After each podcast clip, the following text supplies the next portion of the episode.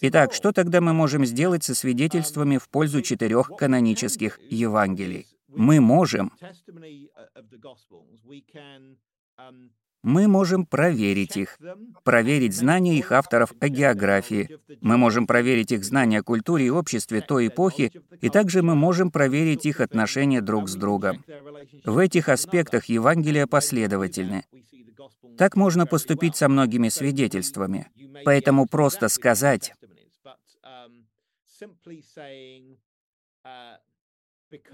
что авторы Евангелия любили Иисуса, авторы Евангелия считали его хорошим, считали его Божьим Сыном, так что мы не должны воспринимать их свидетельства всерьез, нам нужны другие источники, это бездумный, это бессмысленный подход.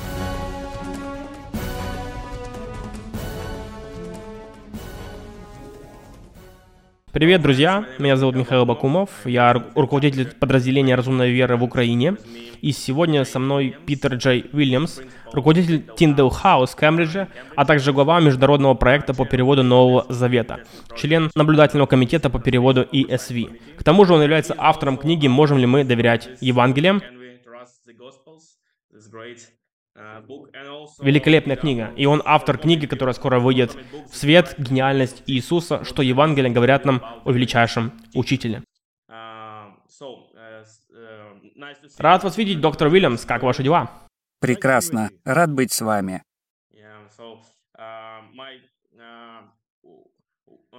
Как только я получил приглашение на ELF, Европейский лидерский форум, я сразу подумал, что хочу увидеться с Питером Уильямсом. Я знал о вас еще по вашим дебатам с Бартом Эрманом и благодаря лекциям на YouTube. Ваша книга была первой, которую я купил на этой конференции на форуме. Я читал ее во время форума, она просто превосходна. Поэтому я хочу сегодня поговорить с вами о вопросах, связанных с Новым Заветом. Потому что из своей жизни я неоднократно о них думал, особенно во время учебы в семинарии. Даже в семинарии есть много скептиков.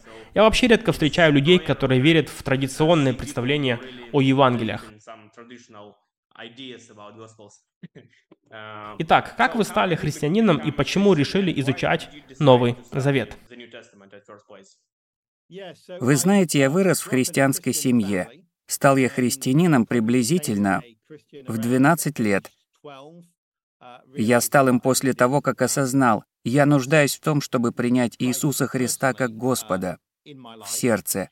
А лет 16 я хотел стать переводчиком священного писания. Поэтому в университете я изучал древнегреческий, латинский, иврит и арамейский. Понятное дело, эти языки должны были помочь мне переводить Библию. И вот в то время появилась надобность в услугах переводчиков Ветхого Завета на английский язык, о чем мне тогда и сообщили. Я получил докторскую в области Ветхого. Вышло так, что моя диссертация, на которую мы ссылаемся, как раз лежит на столе. Она о Первой Царств. После защиты я на протяжении нескольких лет преподавал Ветхий Завет. Когда мне было чуть более 20 лет, я пережил кризис веры, и понял, что церкви необходимы исследователи Библии, которые будут служить. Хотя я был исследователем Ветхого Завета, я совершенно случайно стал исследователем Нового, потому что моя работа на старом месте подошла к концу, и я не мог найти новое место работы. Затем я получил временную должность преподавателя Нового Завета в Абердине, а после этого там же постоянную. Интересная история, ведь редко можно встретить ученых, специализирующихся и на Ветхом, и на Новом Заветах. Я многого не знаю ни о том, ни о другом, поэтому планирую узнавать больше. Начнем с мыслей, описанных в вашей книге и общих вопросах. К примеру, что вы подразумеваете под надежностью Евангелий или вообще под достоверностью? В этом случае я предпочитаю слово «доверие» и использую его, потому что мы с вами доверяем людям каждый день. Мы принимаем пищу, веря в то, что повара не отравили ее. Дело в том, что люди — существа социальные. Люди полагаются на других людей, и они доверяют услышанной информации и сведениям. Мы верим в существование стран мира, хотя мы и не были во всех из них, потому что услышали о них от людей. Вот как я смотрю на это. Мы доверяем друг другу, чтобы выжить. Подобным образом мы с вами можем доверять и Евангелиям. Часто люди ошибочно стремятся найти доказательства. Однако в жизни вряд ли можно найти доказательства всего. Если вы никогда не были в Антарктике, а там было очень мало людей, то как тогда можно доказать, что она есть? Любое фото оттуда может быть фальшивкой, любая карта тоже, можно подделать все, что угодно. Но мы зависим друг от друга. Когда человек принимает эту зависимость и начинает доверять, он понимает, что может учиться. Да, это проблема, потому что существует много разнообразных философских и других определений достоверности. Я помню дебаты между Бартом Эрманом и Майком Ликоной, и Барт сказал, что он хотел бы, чтобы Евангелия походили на карту, были детализированными и понятными.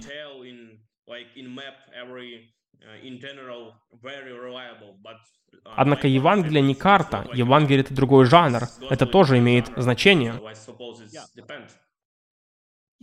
И я думаю, что одна из главных категорий, на которые следует обращать внимание, это категория свидетельства. У многих явлений может быть только один единственный свидетель. Такое бывает довольно часто. Например, такое присутствует в новостях о войне. Есть только одно свидетельство какого-то события, и это вполне нормальное явление для нашей действительности. Поэтому есть события, описанные только в одном Евангелии, но это отнюдь не делает их менее правдивыми.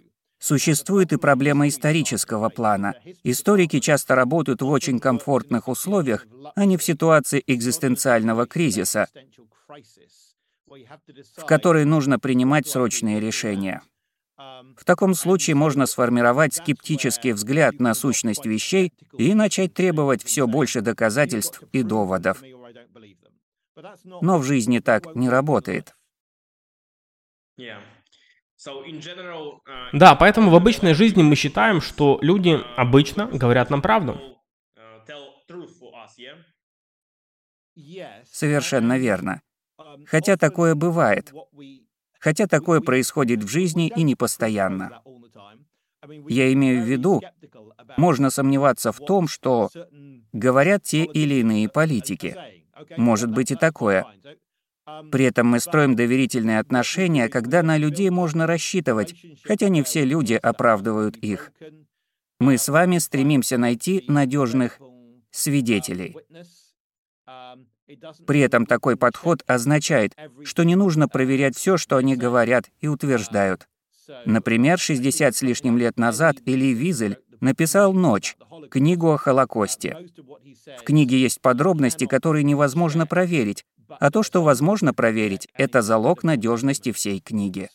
Получается, что нам свойственно воспринимать те или иные факты таким образом — Проверив то, что можно проверить в Евангелиях, можно считать эти факты надежными. Вот правильный подход, отличающийся от поиска доказательств, от поиска абсолютно всех доказательств.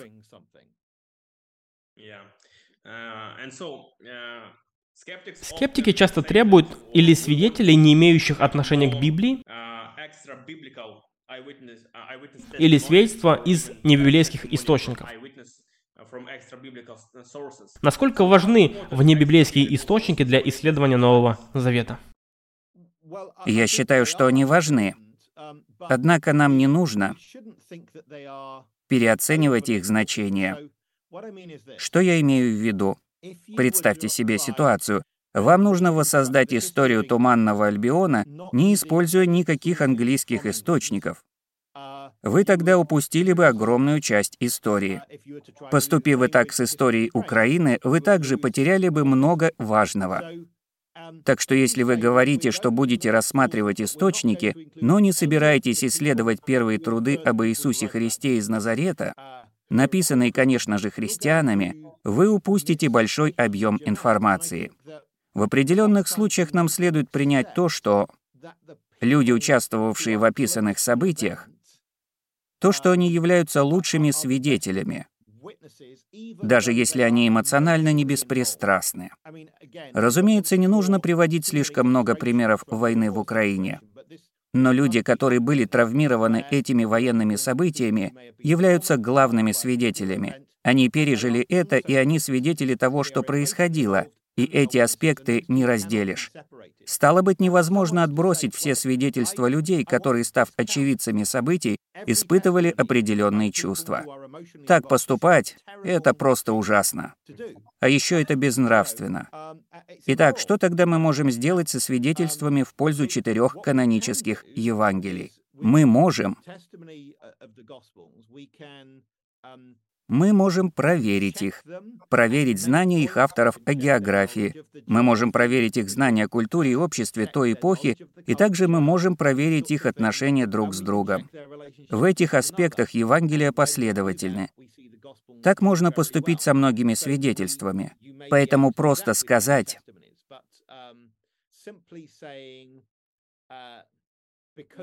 что авторы Евангелия любили Иисуса, авторы Евангелия считали его хорошим, считали его Божьим Сыном, так что мы не должны воспринимать их свидетельства всерьез, нам нужны другие источники.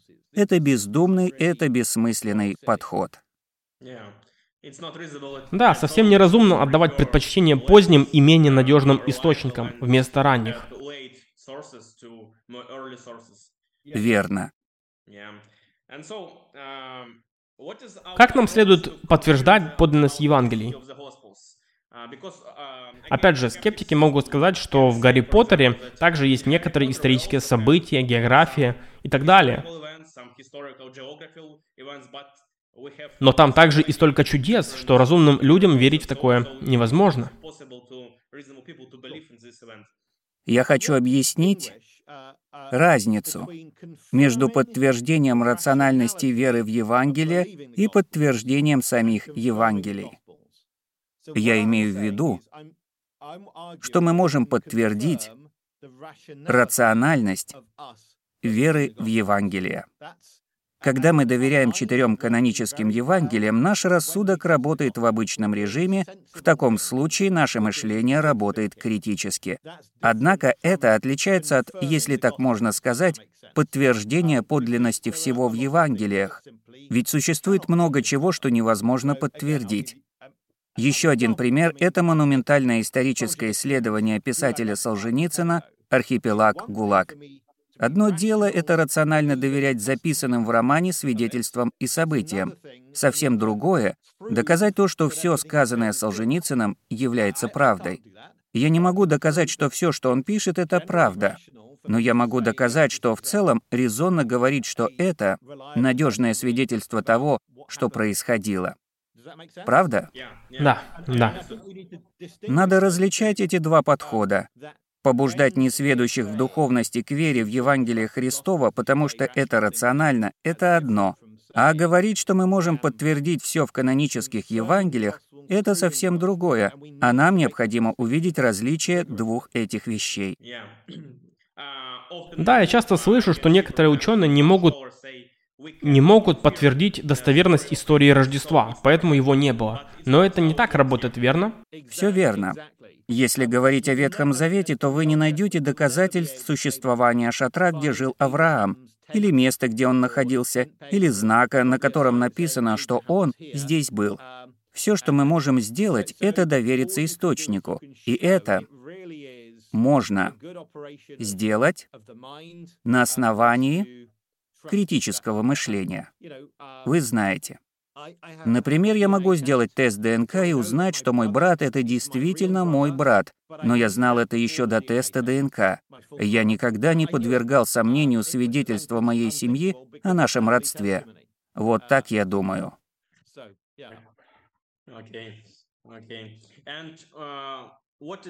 Хорошо, какой подход тогда использовать, чтобы показать рациональность веры в надежность Евангелий? Что ж, можно посмотреть на разные уровни достоверности. И легко доказать, что авторы хорошо знакомы с местами, о которых Они пишут с культурой, с языком и что они помнили о поступках людей в определенный период времени. Например, мы можем увидеть то, как Господь Иисус Христос рассказывает притчу в 25 главе от Матфея, рассказывает притчу о мудрых и о неразумных девушках. В данном иносказании Искупитель вспоминает о крике, раздавшемся в полночь.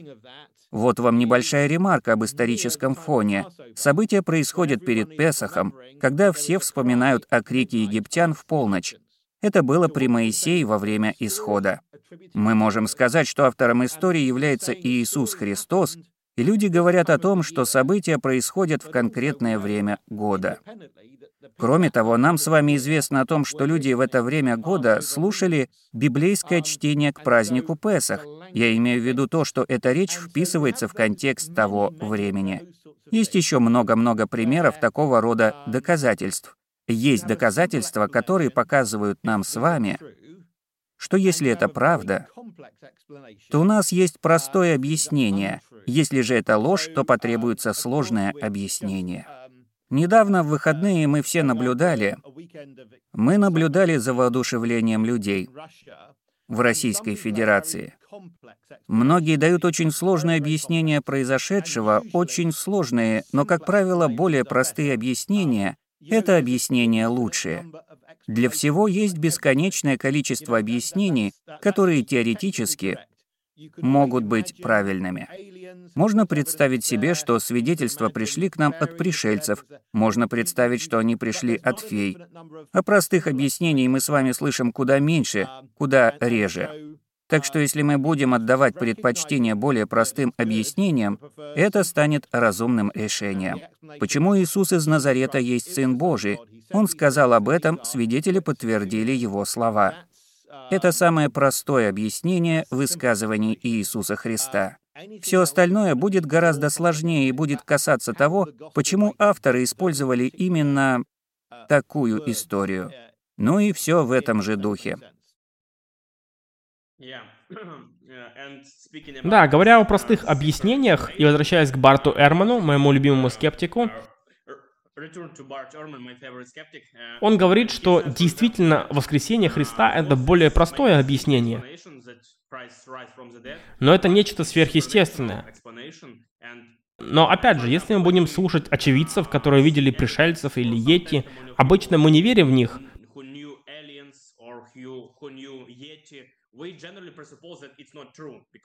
Потому что это весьма странно. Но почему мы не поступаем так с Евангелиями? Да, чаще всего, исследуя паранормальные явления, люди к ним относятся достаточно скептически. Достаточно скептически, и это важно, это хорошо. Когда христиане говорят о чудесах, и обычно последователи Христа используют не слово «сверхъестественное», а слово «чудеса», указывая на их индивидуальную природу, а не на то, что они противоречат законам науки. Мы верим, что чудеса, о которых рассказано в священной Библии, формируют сигнальные связи, и, если использовать более научное слово, они формируют семиотические связи. Они не просто случайные странные совпадения. Все они имеют смысл и значение. Так же, как мы считываем разные сигналы. Мы считываем и их. Таким образом, мы не заставляем людей. Мы не заставляем их отказаться от науки, предлагающей обоснованные пояснения, и вернуться к чудесам Иисуса, призывая их обратиться к необоснованным пояснениям. На самом деле мы говорим, что объяснения в пользу Иисуса более четкие, более обоснованные и более исчерпывающие объяснения. Итак, в этом состоит разница. Мы не просим людей поверить в случайные чудеса, но мы просим людей поверить в то, что среди, среди особой группы людей, среди особой группы людей, евреев, известных долгой историей, самобытной национальной литературой, отличной от всех других, говорящей так много негативного по отношению к самим евреям и так много истины о природе человека, история которой является первой, монументальной монотеистической литературой, где говорится о том, что Бог пришел во плоти и завершил историю, которая началась в третьей главе книги «Бытие», у дерева, умерев за наши грехи. История имеет сюжет. Это последовательность, а не набор совпадений. Она дает смысл жизни и несет благую весть, Евангелие. И есть пророчества, которые исполнились в жизни Христа. Есть свидетельства, есть преображенные жизни. Все это создает систему, которая может объяснить больше, чем секулярная наука, чем может объяснить светская наука, сейчас и в будущем. Некоторые говорят, экстраординарные утверждения требуют экстраординарных доказательств. Поэтому они и не верят в чудеса Божьи. Однако часто непонятно, что именно неверующие подразумевают под экстраординарным, потому что они верят, что живые существа развились из неодушевленного. Они верят в то, что сознательное развилось из бессознательного. Для меня это экстраординарное утверждение. Они не говорят, что им требуется особое доказательство собственных идей. Они говорят, что достаточно вероятного механизма, который сделал бы их реальными. Если мы найдем вероятный вариант развития живого из неживого или сознательного из бессознательного, все готово. Я бы сказал, что такие заявления экстраординарные, но слово «экстраординарный» субъективное, неопределенное. Таким образом, если ты веришь в то, что Бога, Создателя, во Вселенной не существует и что люди живут в исключительно материальной системе, то сколько бы свидетельств тебе не выкладывай, они не побудят тебя поверить в божественные чудеса. Впрочем, тогда вы приходите к следующему выводу. Я выбираю верить в другие чудеса, в бытие из небытия, сознательное из бессознательного и так далее. От них ты не откажешься. Поэтому следует сравнивать систему с системой, а не рассматривать библейские чудеса по отдельности.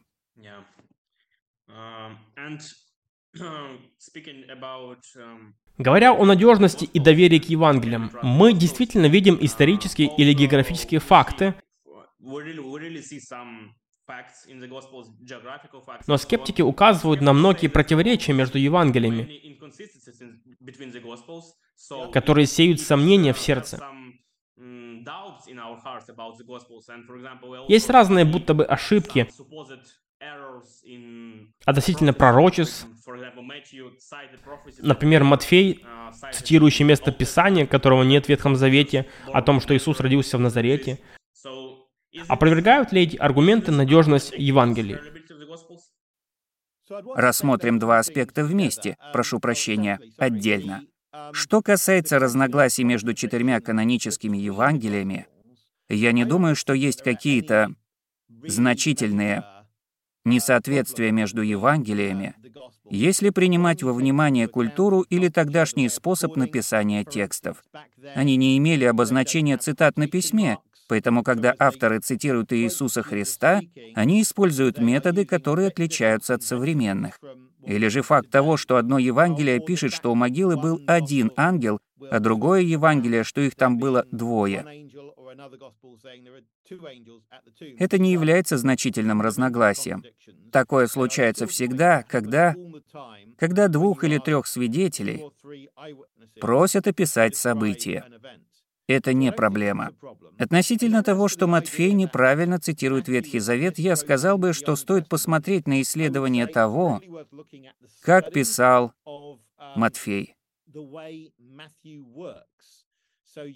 Вы упомянули отрывок Евангелия от Матфея 2.23, где сказано да сбудется реченное через пророков, что он Назареем наречется. Откуда эта идея? Необходимо помнить, что Матфей использует слово «сбудется» несколько раз. Он показывает, что Иисус подходит под описание Ветхого Завета. Поэтому в первой главе сказано, что Он потомок Авраама, сын Авраама и сын Давида, а именно этим двум людям Господь Бог обещал особенного потомка.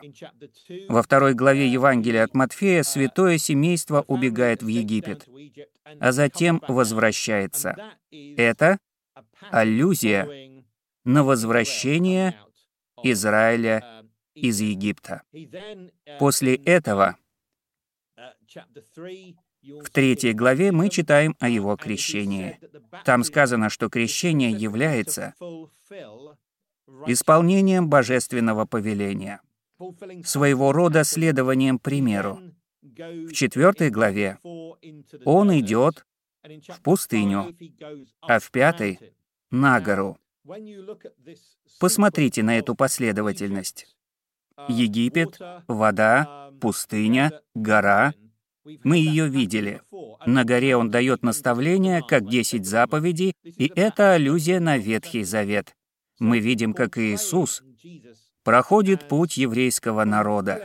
Это своего рода духовное дежавю. Мы уже видели раньше то, что делает сейчас Христос. Полная картина вот такая, но как насчет такого важного отрывка, как Евангелие от Матфея 2.23? Таким образом, Михаил слово «сбудется» у евангелиста Матфея подразумевает следование за неким примером. В Ветхом Завете есть тексты о Назареях. Там тексты, где использованы слова со значением «отрасль». Они имеют сходное звучание со словом «назарей». Поэтому нам с вами необходимо задаться вопросом, Действительно ли мы понимаем методы Матфея достаточно хорошо, а также что он подразумевает под словом «сбудется»?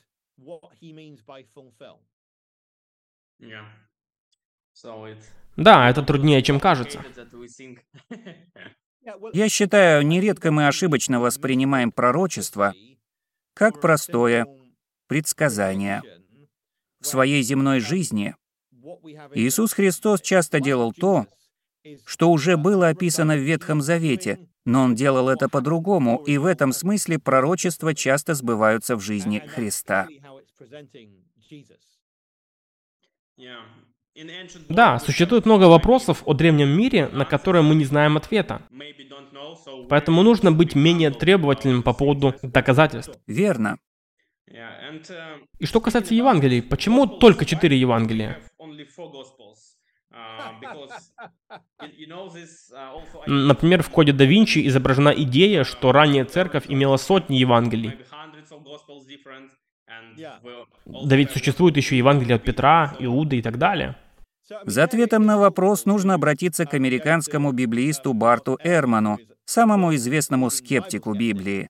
Он сказал бы, что четыре существующих Евангелия — это самые ранние тексты. И необходимо отметить, что в этом нет никаких сомнений. Четыре кажется многовато. Существует столько же биографий Тиберия, тогдашнего римского императора. Их предостаточно. Почему именно эти? Потому что другие — это фальшивки. Они считаются таковыми, потому что четыре Евангелия существовали до них.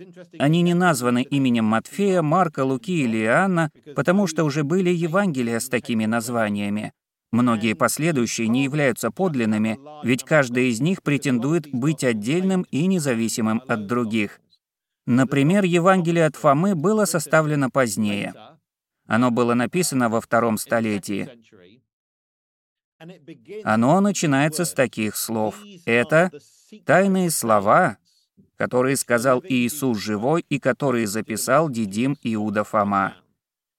Итак, читатель никогда этого не слышал раньше. Это тайна. У Иисуса было много учеников, однако исключительно одному из них он рассказал тайную информацию. Фоме. Итак, Евангелие от Фомы не пытается быть на уровне с Матфеем, Марком, Лукой и Иоанном. Подложное Евангелие пытается заменить настоящее. Только оно подлинная история. Евангелие синоптиков Иоанн для всех, а я тайная особенная история, читайте лишь меня. Также начинается Евангелие от Иуды. Иуду и Фому нельзя поставить на один уровень, они взаимоисключают друг друга. Иуда пишет, что я единственный, кто владеет истинной историей, потому что Иисус только со мной. Общался так близко, поэтому читайте меня. Фильм «Код да Винчи» описывает версию с кучей разных Евангелий, от которых церковь принимает решение избавиться. Это неправда. Четыре Евангелия можно было найти в совершенно разных местах еще до того, как церковь владела хоть какой-то властью. Тогда не было централизованной церкви.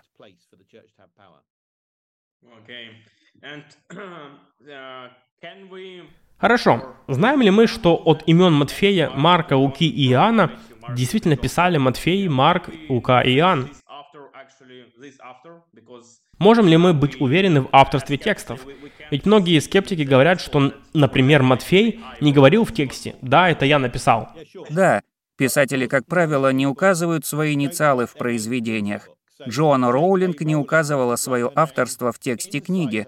Она написала свое имя извне, на титульном листе. Большинство книг в античном мире имели отметку для того, чтобы во время поиска книги в библиотеке не просматривать каждый свиток. Небольшая отметка, отметка из ткани, на верхней части свитка содержала данные о названии книги и о ее авторе. Теперь, если бы ученик Петра Марк не написал свое Евангелие, о нем почти никто не знал бы, он стал известным только благодаря указанию авторства Евангелия, так же, как и Лука. Мы приходим к выводу. Марк и Лука не указали свои имена в тексте, поскольку они не входили в круг 12 учеников.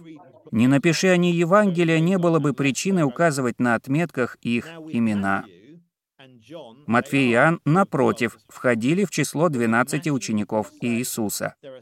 Можно сказать, что автор одного текста действительно является сборщиком налогов. Это Матфей.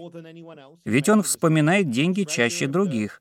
Он вспоминает сокровища, привезенные мудрецами, пишет притчу о талантах, упоминает о храмовом налоге, о сребрениках, заплаченных предателю Иуде, о взятке охранникам гроба Христа. Все эти истории описаны только в тексте Матфея. Также он знает то, что знают сборщики налогов, иудейские мытари. Бывший мытарь Матфей хорошо разбирается во всем этом. Теперь порассуждаем об Иоанне. Автор Евангелия знает то, что мы могли бы ожидать от самого Иоанна. Существуют веские доказательства в пользу мнения о том, что текст действительно принадлежит Иоанну, ученику Христа. Во втором столетии, то есть через два поколения после Иоанна, жил Ириней, ученик Поликарпа, который был учеником Иоанна и умер в 202 году. Он написал комментарий к тексту Иоанна. В нем Ириней цитирует, вернее пишет, об Иоанне и при этом цитирует Евангелие и говорит, что его написал Иоанн Апостол. Прошло лишь два поколения, а он подтверждает авторство. На самом деле такое свидетельство лучше, чем у многих классических произведений, например, у философа Платона. Общепринято считать Платона автором такой-то книги, ведь в манускрипте, который написали через сотни лет, рядом упомянуто название книги с именем Платона. Тем не менее, свидетельство близкого или друга великого философа, которое подтверждало бы его авторство, не существует. Здесь мы приходим к следующему выводу. Доказательство подлинного авторства Матфея, Марка, Луки и Иоанна гораздо надежнее доказательств авторства большинства древних трудов и произведений.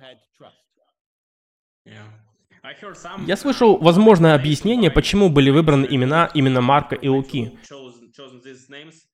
Потому что другие известные имена уже были заняты. Например, имя Петра. Тогда уже было Евангелие от Петра и многие другие.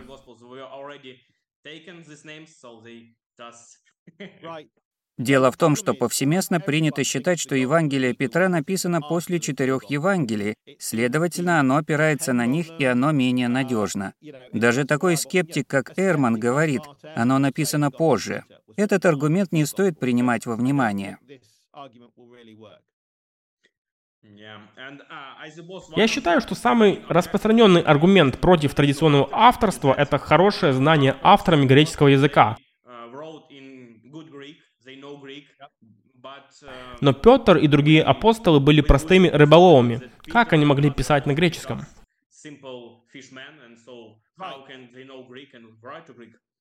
А вы помните, что брата Петра звали Андреасом? Таким образом, родители будущих апостолов дали ему греческое имя, но оно не было распространенным греческим именем. Более привычная форма этого имени — Андрус. Вот еще один факт. Брат апостола Петра Андрей промышлял рыбной ловлей в Капернауме. Вот обстановка. Ширина Галилейского моря составляет приблизительно 6 километров. По ту сторону моря жили грекоязычные люди. Не говорите мне, что рыбаки на Галилейском море не имели никаких отношений и торговли с рыболовами, которые разговаривали на греческом языке. Потому что там пролегал главный торговый путь. Поэтому я скажу с уверенностью, Петр, Яков, Иоанн и Андрей греческий язык знали. У Иисуса был еще один ученик с греческим именем — Филипп. Это греческое имя. Христос подошел к нему. В благовествовании от Иоанна 7.25 описана ситуация, где люди спрашивают, действительно ли Иисус собирается проповедовать грекам. Более того, Иисус вырос в Назарете, а это в пяти километрах от греческого театра. Он все время произносит «хюпокрит», это слово означает «актер». Вспомните также и о том, что у греков были театры, у римлян были театры, а у носителей древнееврейского и арамейского языков театров не было. Если он называл их актерами, то использовал греческое слово, поэтому можно предположить, что Иисус иногда говорил и проповедовал на греческом. Некоторые из учеников Иисуса Христа также владели древнегреческим языком. Матфей, сборщик налогов, взимавший пошлины с подданных Рима, владел разными языками. Населенный пункт Израиля Капернаум находится на северном берегу Галилейского моря, поэтому он собирал деньги со всех, кто проходил или вез товар мимо города. На каком бы и тогда языке ни говорили, Матфей собирал у людей деньги, поэтому он оформлял расписки, скорее всего, на любом из тогдашних языков империи. Грекоязычных в городе бывало много. Это еще не доказательство, однако логично предположить, что он владел греческим. Рассмотрим пример с нищим из Евангелий, с Вартимеем. Бар на арамейском означает «сын», а Тимей — это название диалога, написанного Платоном. Итак, можно догадаться, что однажды дедушка и бабушка назвали ребенка Тимеем. Возможно, им понравилось имя, ведь Платон был столь знаменит, что даже имя, фигурирующее в названии его произведения, стало популярным. Действительно интересно. Я никогда не думал об этом. Синедрион — верховный орган политической, религиозной и юридической власти у евреев. Это греческое слово «сюнедрион», которое означает «совместное заседание». У Иудейского совета греческое название. Мы видим в Библии, что множество именитых людей в Израиле носили греческие имена. Никодемос — полностью греческое имя. Ирод — герой. Аристобул. У многих такие имена. Предположим, если тот или иной подданный Восточной Римской империи хотел, чтобы его дела шли хорошо, ему необходимо было знать и использовать имперский язык, а не тот, на котором он разговаривал у себя дома. В то время говорили на многих языках, но доказательств использования греческого предостаточно. Поговорим немного о вашей будущей книге «Гений Иисуса». Можете объяснить, в чем уникальность и гениальность Иисуса, явленные в Евангелиях? По моему мнению, существует много аспектов гениальности Иисуса Христа из Назарета.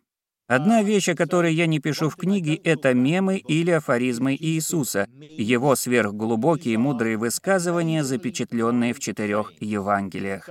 Например, правило «поступай с другими так, как ты хочешь, чтобы поступали с тобой». В прошедшие выходные я размышлял над его выражением из Матфея 12:25. «Всякое царство, разделившееся само в себе, опустеет. Это невероятное изречение. Или из Матфея «Кто придет с мечом, тот от меча и погибнет». Или из благовествования от Матфея 7.1 «Не судите, да не судимы будете, и какую мерою мерите, такую и вам будут мерить». Или «Поверни другую щеку». Или из Иоанна «Истина освободит вас». Я обнаружил примерно семь аспектов гениальности Христа. Каждый из семи аспектов просто уникален.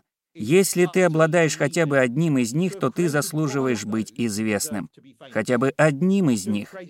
Назовите мне хотя бы еще одного человека в истории, который оставил бы после себя столько мудрых мыслей, сколько оставил после себя Иисус. В разных Евангелиях имеются разные афоризмы Христа. У Иоанна мы читаем «Истина освободит вас». У Матфея «Не судите, да не судимы будете». Различные изречения в разных Евангелиях. Либо авторы текстов гении, и каждый из них произвел такие уникальные мысли, или же за этим всем стоит один единственный гений, и это все его выражение. Кроме них еще есть притчи Спасителя, например, притча о блудном сыне, ведь это невероятно сильная история. Или же и насказание из благовествования от Луки, посвященное доброму самарянину. Эти истории очень сильные. Вам знакомы другие рассказчики с такими сильными притчами? Можно пойти еще глубже в его истории. Среди них удивительная притча о блудном сыне, растранжирившем отцовское имение. Ее вы успеете рассказать за три минуты, но когда ее рассказывают, то в аудитории всегда найдутся те, кого она пронимает до глубины души, даже если эта аудитория никогда не читала Ветхий Завет. Если вы знаете Ветхий Завет, она подействует еще сильнее, ведь она базируется на многих историях книги «Бытие». Человек, который встречает, обнимает и целует ближнего, как отец своего непутевого сына в иносказании Иисуса Христа, это же Исаав, старший брат Якова, Якова, который шел обманными путями. Яков обвел Исава вокруг пальца и лишил его целого наследства. Яков думал, что Исав зол на него, но тот простил его. Иисус часто использует аллюзии в притчах, что делает их еще более сильными. Я сказал бы так, они исполнены мудрости. Продолжительность Евангелий составляет примерно 9 часов. Речения Иисуса Христа занимают меньше половины этого времени. Несмотря на то, что речи Христа длятся лишь четыре с лишним часа, они изобилуют мудрыми выражениями и памятными изречениями Искупителя. Это невероятно. Действительно так. Откуда мы знаем, что это слово Иисуса, а не других авторов? Просто потому, что это более простое объяснение? Это самое простое объяснение. Мы уже сказали о том, что вероятнее существование одного гения. Кроме того, у речей Иисуса есть характерные особенности. Мы можем это увидеть ясно и четко в палестинском происхождении притч Иисуса Христа, родины Иисуса.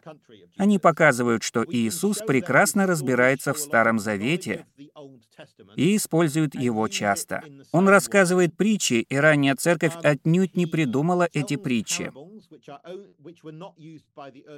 Ранняя церковь не сочинила эти притчи. Эти притчи не придумали позже. Стоит сказать о структурах речи, которые характерны лишь для Христа. Он рассказывал парные истории, одну о мужчине, одну о женщине. В 15 главе Луки он рассказывает притчу о пастухе, потерявшем овцу, а затем о женщине, потерявшей монету.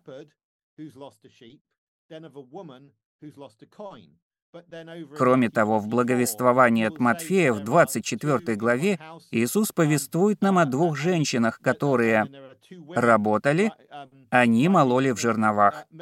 Он использует пример и мужчины, и женщины. В 12 главе Матфея он рассказывает о Ионе в Ниневии, а затем о царице Савской, о царице Шебы. Это одна из особенностей, характерных для Иисуса Христа, которая проявляется которая проявляется в разных историях Христа, в разных историях, рассказанных Иисусом, в притчах Иисуса Христа. Также Иисус в притчах использует священные писания. Не так, как это делали другие раввины. Обычно они упоминали место Писания уже в конце истории, а не в середине, как это делал Христос. Разумеется, в его повествовании присутствует своя логика. В 15 главе от Луки он переходит от овцы к монете и к сыну, показывая, что сын важнее овцы. Это есть исключительно в Евангелии от Луки. В Евангелии от Матфея он также показывает эту идею о том, что человек важнее овцы. Важнее овцы. Итак, Иисус всегда следует одной логике. Следует обратить внимание на, скажем так, закономерность. Некоторые из притч Искупитель заканчивает как притчу о блудном сыне, где отец говорит, что им надо отпраздновать возвращение сына. А государь в 18 главе книги от Матфея говорит, что необходимо прощать. Это пример той же структуры речи и идеи в разных книгах. Поэтому это самый простой путь объяснения — подтвердить, что все это говорил один и тот же человек.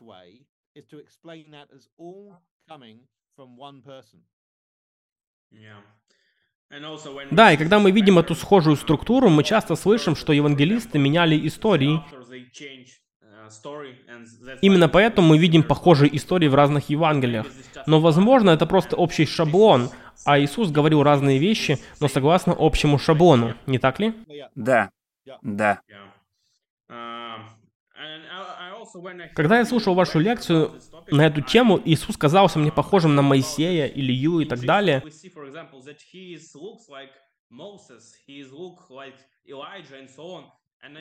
Разве может быть, что один человек может воплощать в себе все эти личности, весь Ветхий Завет?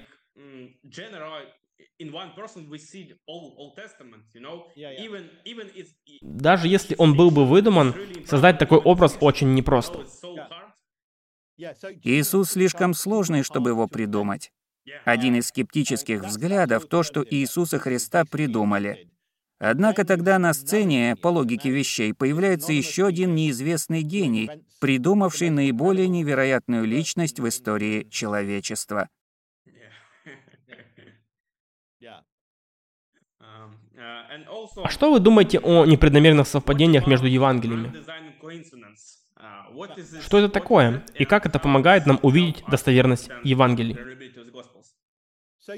Четыре канонических Евангелия могут содержать очень похожие между собой отрывки.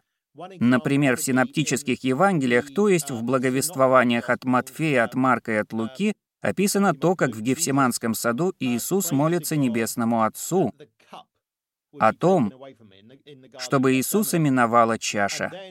А затем уже в Евангелии от Иоанна, когда Христа приходят арестовать, Другие пытаются остановить арест, и Иисус отвечает, «Неужели мне не пить чаши, которую дал мне Отец?» Иными словами, между Евангелиями существует определенная смысловая связь. А по-другому это и не объяснишь. Я повторюсь, между всеми четырьмя Евангелиями присутствует определенная смысловая связь. То же скажу и о истории о Марии и Марфе. То же самое можно сказать о чуде кормления пяти тысяч. Между Евангелиями есть совпадение. Такое часто случается, когда просишь нескольких свидетелей по отдельности рассказать историю. Таким образом, мы получаем детали, не все, конечно, но тем или иным образом связанные между собой.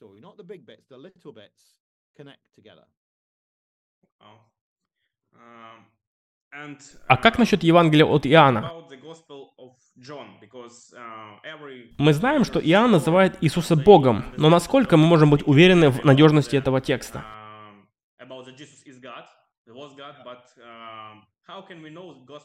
Ведь Евангелие от Иоанна очень отличается от синоптических.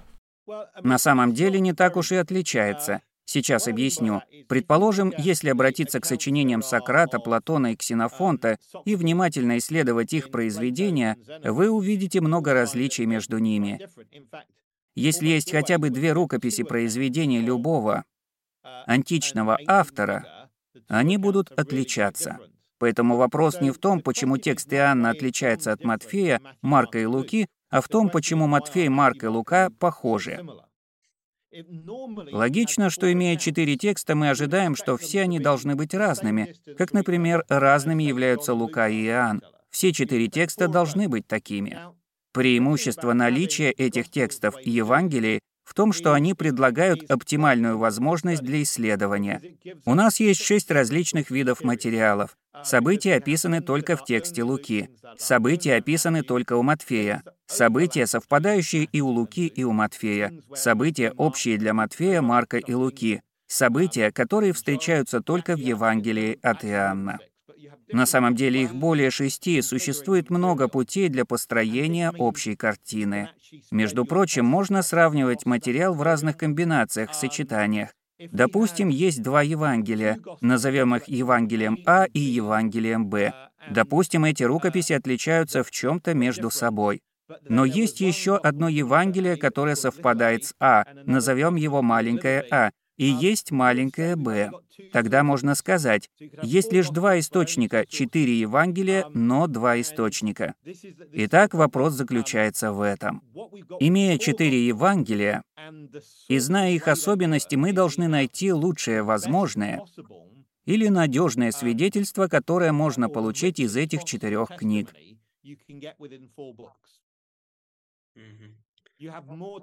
Было бы тогда больше свидетельств, если было бы четыре отдельных книги. Или же если бы они являлись парами. Интересно, а как насчет изречения Иисуса о том, что, например, прежде нежели был Авраам, я есть?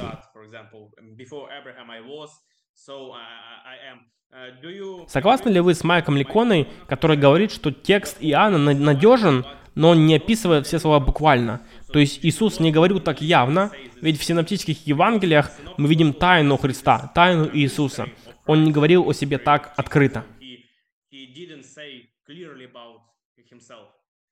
Нужно быть осторожным. Не стоит говорить, Иисус не сказал это в первых трех Евангелиях, в синоптических Евангелиях, и из этого я делаю вывод, что он не говорил этого вообще.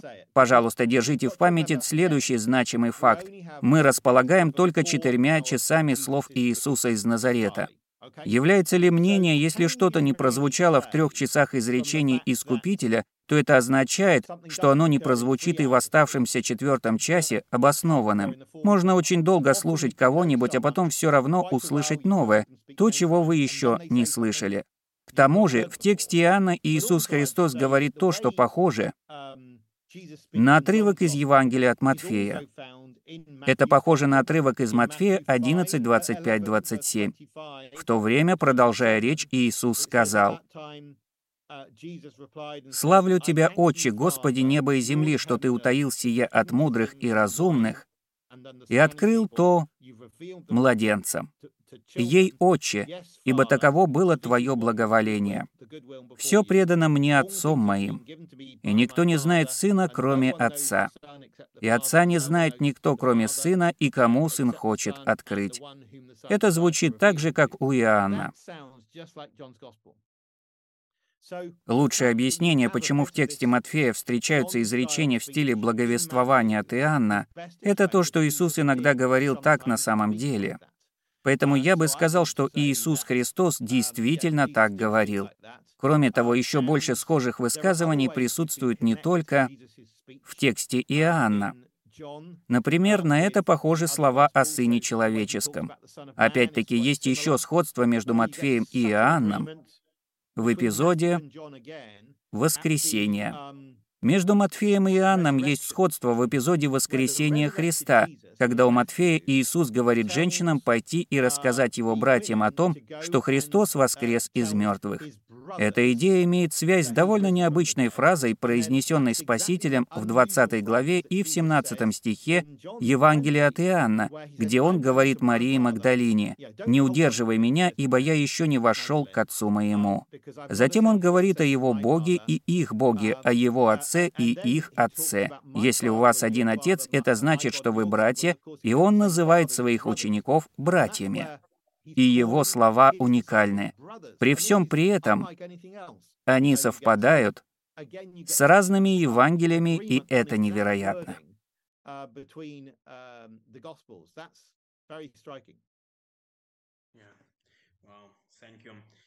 Спасибо. И последний контраргумент. Откуда мы знаем, что перед нами оригинальные тексты, если у нас нет оригинальных рукописей? По моему мнению, слово «рукопись» или же его синоним «манускрипт» немного сбивает нас с толку. Давайте-ка порассуждаем об этом в следующем направлении. Бог же не давал людям пергамент или папирус с небес. Господь давал слова. Верно? Господь произносил их. Поэтому не думаю, что изначальные слова были утрачены. Оригинальный материал, на котором они были записаны, не пришел к людям от Бога. От Бога пришли слова. Слова, которые были потом на чем-то записаны. Поэтому нам с вами, последователям Иисуса Христа, важно осознавать, что физический материал не играет особой роли в данном вопросе. Важны только слова Бога.